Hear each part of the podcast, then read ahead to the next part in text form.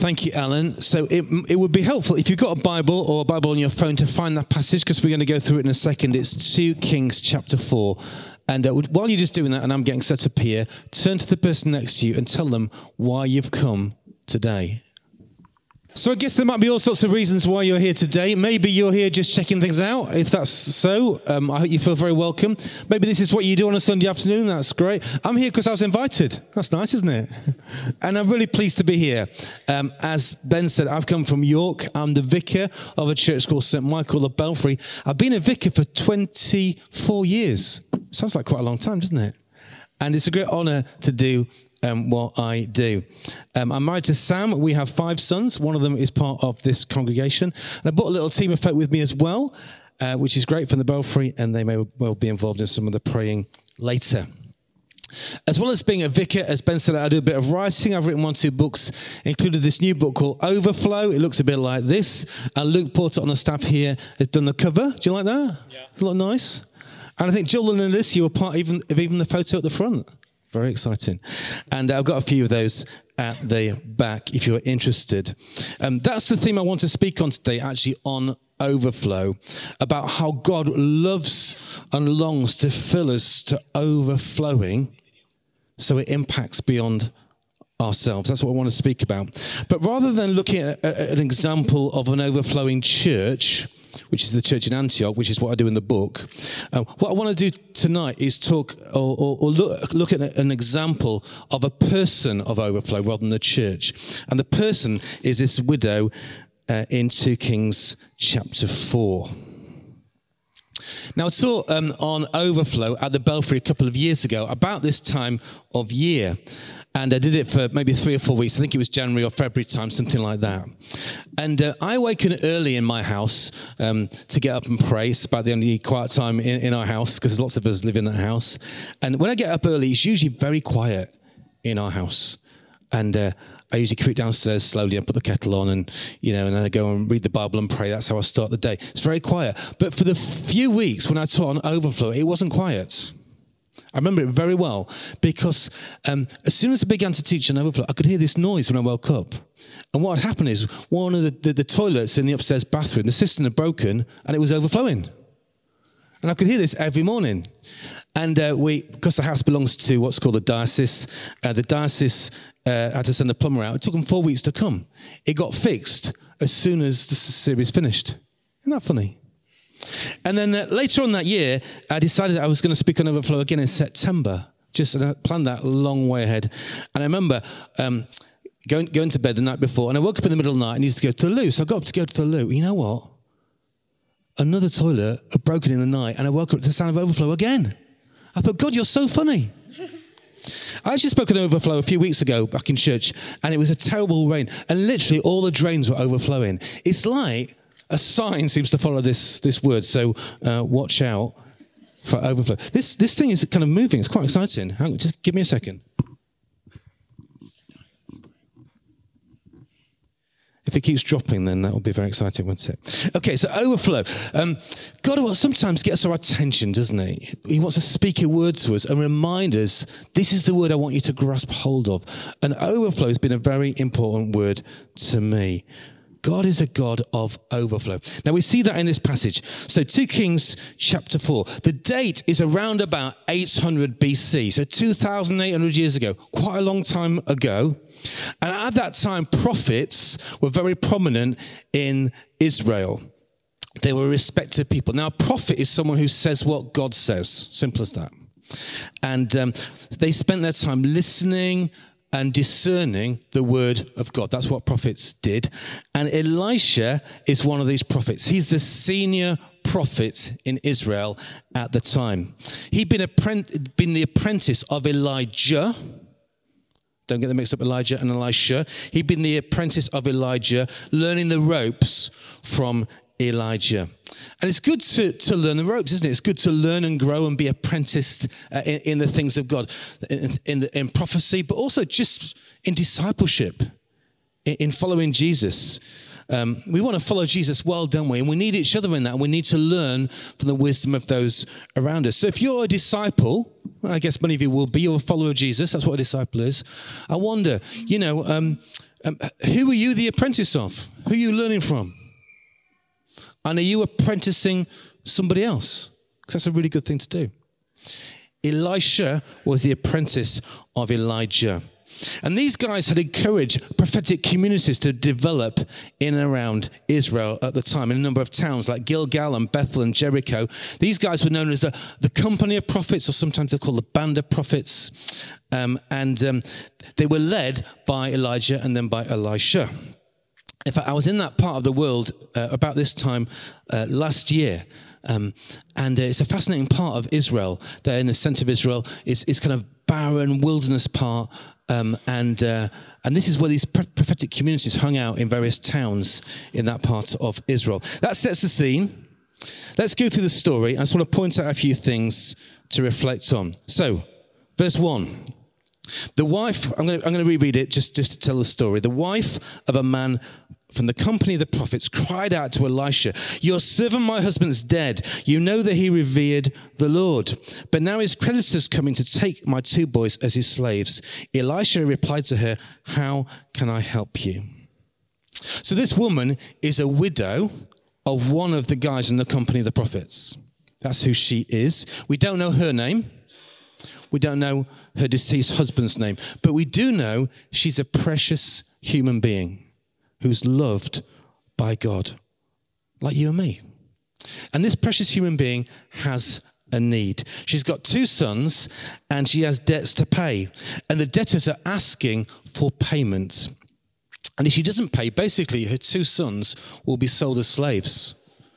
It's terrible, but that is what may well happen. So in essence, she has a need. She needs help. Do you agree? Yeah, she needs some help. Now, her need basically is money. She has to pay off her debts. Now what about you? What's your need?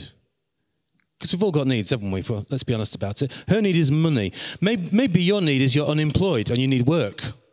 That's a real need. Maybe you're ill. You need healing. Maybe you're feeling insecure about something. You need to be given some courage. Maybe you've got insomnia and you need some sleep. I mean, it can be all sorts of things, can't it? But we've all got a need. This lady goes to Elisha the prophet and she explains her need. Now, Elisha's God's representative. You know, she knows he hears from God.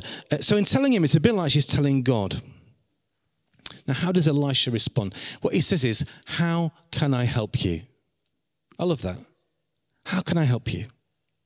Because he really wants to help. And of course he does, because he's kind like God. He wants to help us.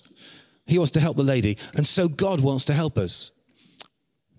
I hope you know that God is the great helper. Psalm 121 says, "My help comes from the Lord, the maker of heaven and earth." In John 16, when Jesus describes the Holy Spirit, one of the words he used to describe him is the helper. Lovely phrase of the Holy Spirit. God is our helper. He wants to help us. So this woman, she needs God's help just like you and I do. Just like you and I do. She's just like you and me. And God wants to help her just like he wants to help you and me. Because that's what God's like. That's what he's about to do. And that's why one of my favorite prayers, I commend it to you, a really good prayer, God help. You ever prayed that prayer? Come on, let's be honest. Who's prayed that prayer? Yeah, it's a good prayer. I commend it to you. God likes that prayer because God is the great helper. Okay, verse 2. Elijah asks her a question. "Tell me, what do you have in your house?" She replies, "Your servant has nothing there at all," she said, "except a small jar of olive oil." Now I want you to notice how Elisha helps this lady. The first thing he does is he asks her a question. Interesting, a question. That's how God often helps us, by first asking a question. If you notice that, if you read the Gospels, Jesus often did that with people. He asked them a question. To a blind man, Matthew 20, Jesus says, "What do you want me to do for you?" To hungry people, Matthew 15, Jesus says, "How many loaves have you got?" To someone unsure about the Bible, Luke 10, Jesus says, "What does it say? How do you read it?" Often, God starts to help us by first asking a question. Now, I've often wondered why that is. I suspect it's because God wants to engage with us. He wants to talk with us and us to talk with him because he loves us and he wants relationship with us. That's what he's like. That's why he sent Jesus to die and rise again, that we might have a relationship with God through Jesus Christ. The gate is open so we can know him and talk with him and commune with him and be friends with him. He wants to involve us in all that. The access is very open. And that's why we've come tonight and worship, because the door's open. Jesus has opened it. Now, Elisha asked this widow a question. What do you have in your house? Very simple question. Now, notice her answer. This is what she says. Your servant, me, she says, I've got nothing. Nothing. Nothing at all. When we have a problem, when we have a need, and we come to God, and God asks us for what resources we have, very often our first answer is, God, I've got absolutely nothing. I'm at the end of it all. I've got nothing. And that's what this lady says. You know, we're exhausted. We ask God for help. And God says to us, what resources do you have? And we say, I'm burned out. I've got nothing. Maybe you're short of money and God says to you, what resources do you have? You say, I've got nothing. I've got nothing left. I've got nothing left in my pocket. Maybe you're a uni student. You're frustrated with your course at uni, thinking about giving up and going home. Help me, God, you say. And God says, what resources do you have? And you say, nothing. I've got no enthusiasm, no passion. Maybe you're in a marriage that you feel like the love is fizzled out. And God says, what resources do you have? And you say, I've got no love left at all. I've got nothing. Very common. That's often how it feels. Isn't that right? Some of us have been there. Some of us are there now. We know what that feels like. I've got absolutely nothing. But there's a pause. If you look at the text, I've got nothing. And there's a little pause. And she says, except I've got a little bit of oil. A little bit of oil. And she has to stop and think. She says, actually, I've got a little something. Just a little bit of oil. I think that's one of the most important lines in this story, except a little bit of oil. I've got something. And she stops, and when she really thinks, she thinks, I've actually got a little bit of resource. I've got a little something. And again, it's like that with us, isn't it? I'm exhausted, but actually, if I'm honest, I've just got a little bit of energy. Or I'm broke, but actually I've got £3.50 in my pocket. I've got something. Just not very much, but I've got something. Or my marriage is all but gone, but actually I might have just a little bit of love left. I've got something. If we look deep, we've normally got something. What do you have in your house, he asks. What have you got in and around you? And however small or useless it may seem, God can use that little bit in his overflowing purposes. Now, if you want to know why, it's because I could be here all day speaking on this. I'm not, but it's about multiplication. God loves addition, but he prefers to work in multiplication. Since he set the kingdom of God at work, he loves to work in multiplication. Now, I'm not very good at maths. Anybody else say not very good at maths? Yeah, I'm not very, but I know a little bit about addition and multiplication. I somehow got a GCSE or an O level as it was back then. But I understand if you work by addition and you've got naught and you add one, what do you get? Yeah, it's not a trick question. If you get naught and you add one, you get one. But what happens if you got naught and you try and multiply? You got naught, let's multiply by one, what do you get? Isn't that interesting? You got nothing. God wants to add something to it, you get nothing. You got nothing, you add 100 to it, what do you get? Still naught. It's almost like we've got to give God something for him to multiply it. Do you see? God loves to work in multiplication.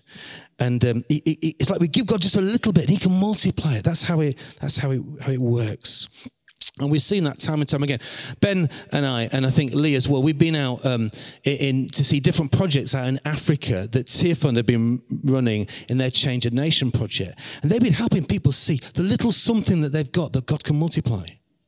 And we've seen fantastic work amongst communities that have been transformed by people beginning to see the little bit that they've got, that God can begin to change. And we've seen people being lifted out of poverty. Absolutely fantastic. God loves to do that. Okay, let's go on because I'm going to run out of time. Verse 3, Elijah said, go around and ask your neighbours for empty jars. Don't just ask for a few. Then go inside, shut the door behind you and your sons, pour oil into all the jars, and as each is filled, put it to one side. So this lady is told to go and involve her neighbours. That's interesting. Don't just do this on your own. Involve other people. She's at her wits' end, this lady. Kind of probably wallowing in her own despair. But through Elisha, God is saying, get up, go out, and involve the community in what I'm about to do. And again, that's how often God works, isn't it? He often works, not just through us individually, but in community. That might be through our family or our friends or our neighbours. Because again, we're made for relationship, not just with God, but with each other as family. Many of us think, I can do this life thing on my own, privately, but we can't. We're made for other people. That's why this church is so important, this church family that is getting established here, because we're made for family. And you've got a very good family here, a growing family. I urge you to be part of it and share in the journey together. Now, notice something else. When she's going and asking for empty jars, she's told, there's a little phrase there, don't just ask for a few. Did you notice that? Don't just ask for a few. I think that's because God's got bigger plans than she has. I think that's true for us. Often, God's got bigger plans than we have. On my, in my study, on my mantelpiece is a frame, and this is what it says. There's some words written in this picture frame. It says this. It's a quote from a bloke called Mark Batterson. It says this.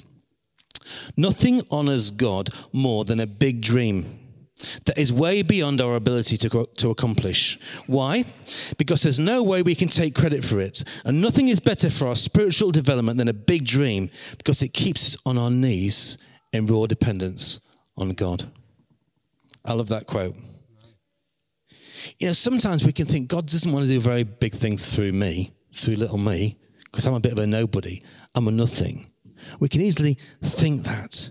I think this widow thought that, but God had other plans.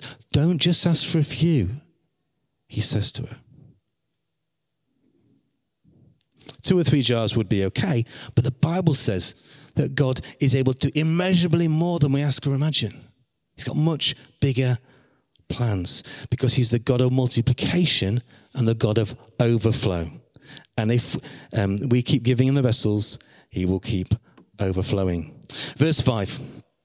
She left him and shut the door behind her and her sons. They brought the jars to her. She kept pouring. When all the jars were full, she said to her son, bring me another one. But he replied, there's no jar left. Then the oil stopped flowing. So she gets these jars and she gets lots of them from her friends and her neighbours. Now she's ready and she gets this small amount of oil. I don't know how much it was. I bought a little jar of anointing oil here. I suspect it was much less than that. Can you see that? Some of you can. I suspect it was just a little bit at the bottom. That's all she had left. She gets it ready and she begins to start pouring. I wonder if just before she poured, there was a pause.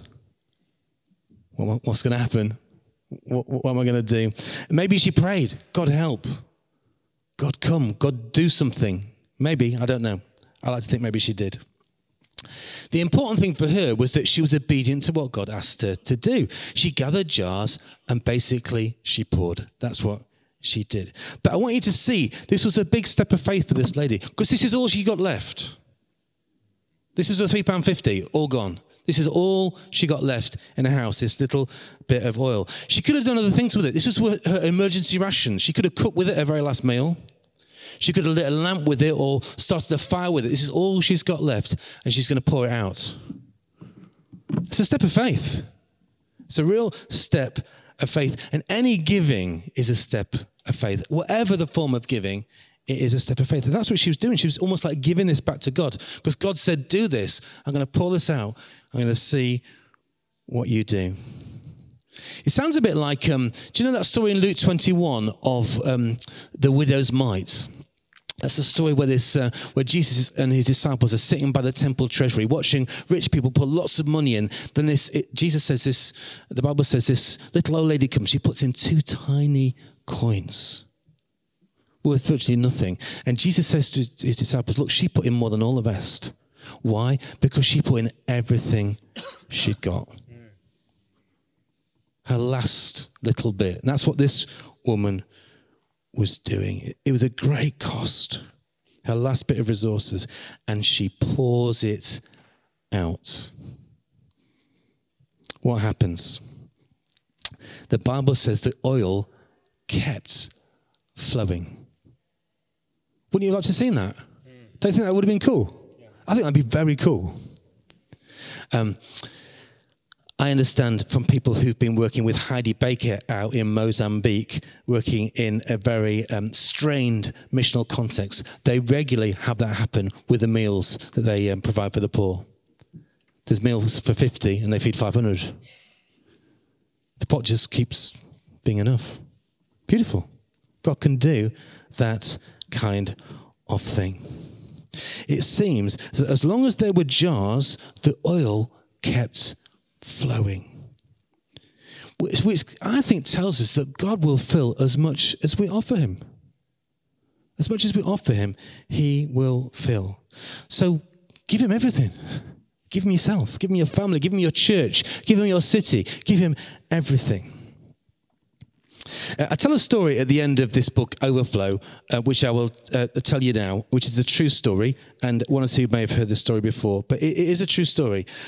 One Sunday morning, I think it was early in 2008, I remember waking up one Sunday morning, a bit like today, and having a sense that I needed to get my bottle of anointing oil, it was a bit like this one, out and pray for people in the church that I was leading in Sheffield at the time. So I remember I got the bottle out, and when I got it out, I was disappointed because it's just a tiny little bit of oil, like 1 or 2 mil at the bottom. And I remember thinking, oh, I'm only going to be able to pray for maybe 6 people with that. Anyway, I go off to church, first service, invite people to come forward. At the end, gather around the kind of rail like this. And I prayed for maybe, 10 people. And then second service, similar thing. I must have prayed for about 15, 20 people there. I remember thinking, I wonder if the oil's run out. So I got the oil out and looked at it, and it was about that full. And I'm like, what? Because I'd come with just like a tiny little bit of oil. And I had this with me the whole time. And I'm like, has someone like filled it up? Or what's happened? And I'm not joking, it was like 2/3 full. I used it for the rest of that day.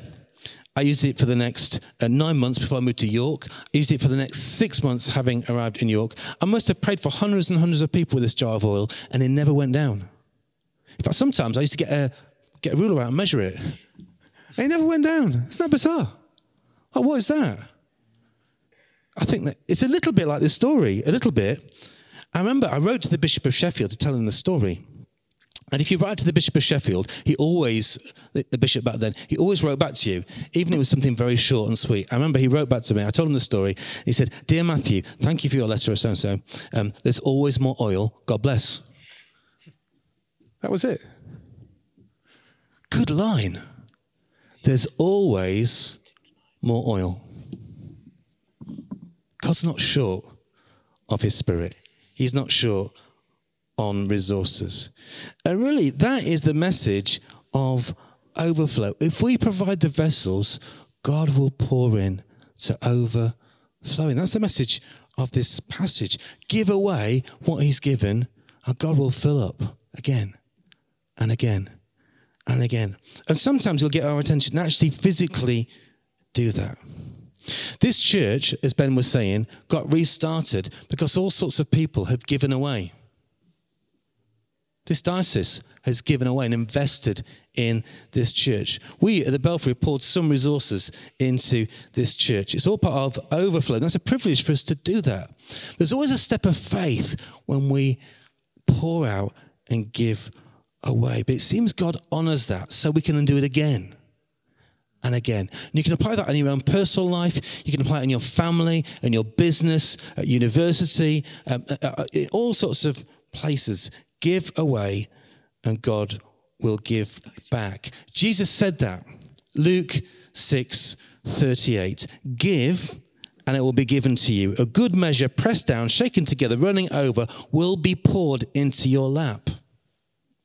For with the measure you use, it will be measured to you.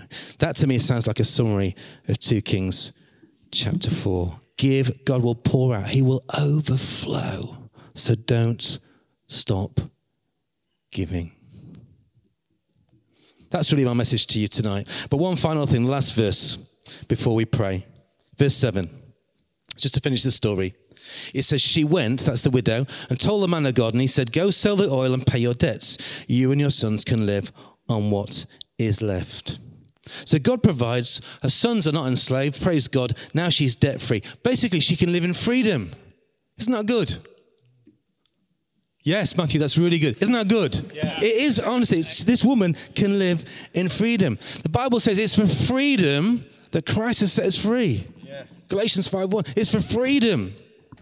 We're called to be liberated people, not constrained by sin. You know, free from the chains that bind us and from the guilt that crushes us and from the shame that holds us. We're called to be free people. Praise God. That's our calling, our destiny. I love that. But here's the thing we can easily miss when we talk about freedom. This is really important. Your freedom and mine is always exercised in community. In community with other people. It's not just freedom so I can do whatever I want. Actually, quite a selfish thing. It's freedom, yes, so I can be the true me, the liberated me, but so I can also help others experience that freedom. Does that make sense? It's not just for me. And this is where the borrowed jars come in.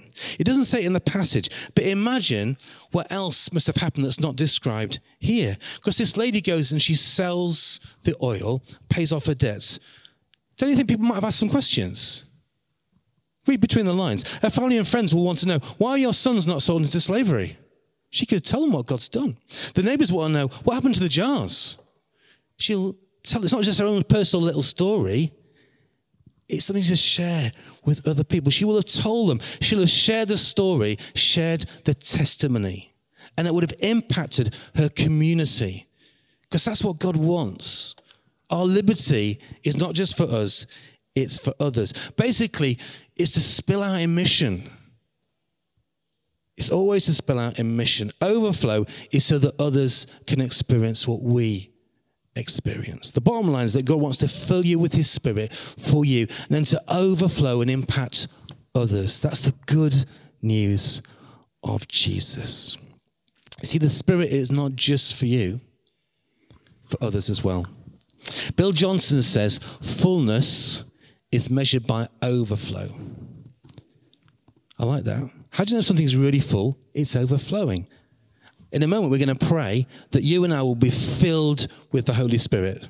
Does that sound okay? Yeah. How do you know if you're full? Well, when you go out there and someone bumps into you, what flows out? Jesus. Yeah, Jesus. Forgiveness, grace, love, kindness, care through our words and our actions. Folks, you and I are called to overflow. So let's pray. Let's stand. I want to pray for us.